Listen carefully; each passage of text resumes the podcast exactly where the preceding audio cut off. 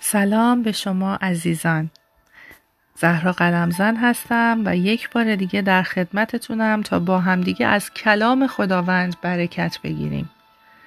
امروز 28 مارس 2021 و 8 فروردین 1400 ما در اولین روز هفته مقدس قرار داریم. هفته آخر زندگی عیسی مسیح قبل از مصلوب شدنش.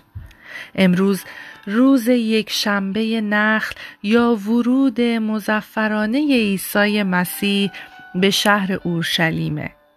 روزی که وعده خداوند در زکریا باب نه آیه نه به وقوع پیوست.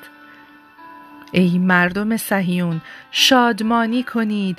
ای اهالی اورشلیم از خوشی فریاد برآورید زیرا پادشاه شما با فروتنی و پیروزی سوار بر کر اولاغی به سوی شما می آید.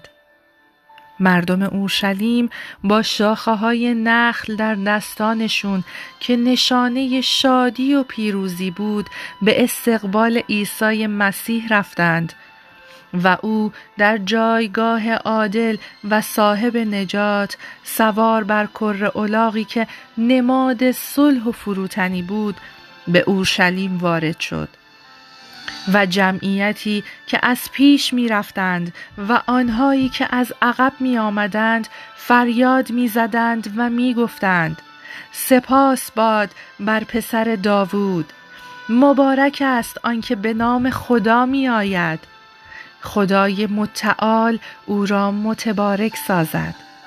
متا باب 21 آیه 9 یک شنبه نخل بر همه ایمانداران مبارک.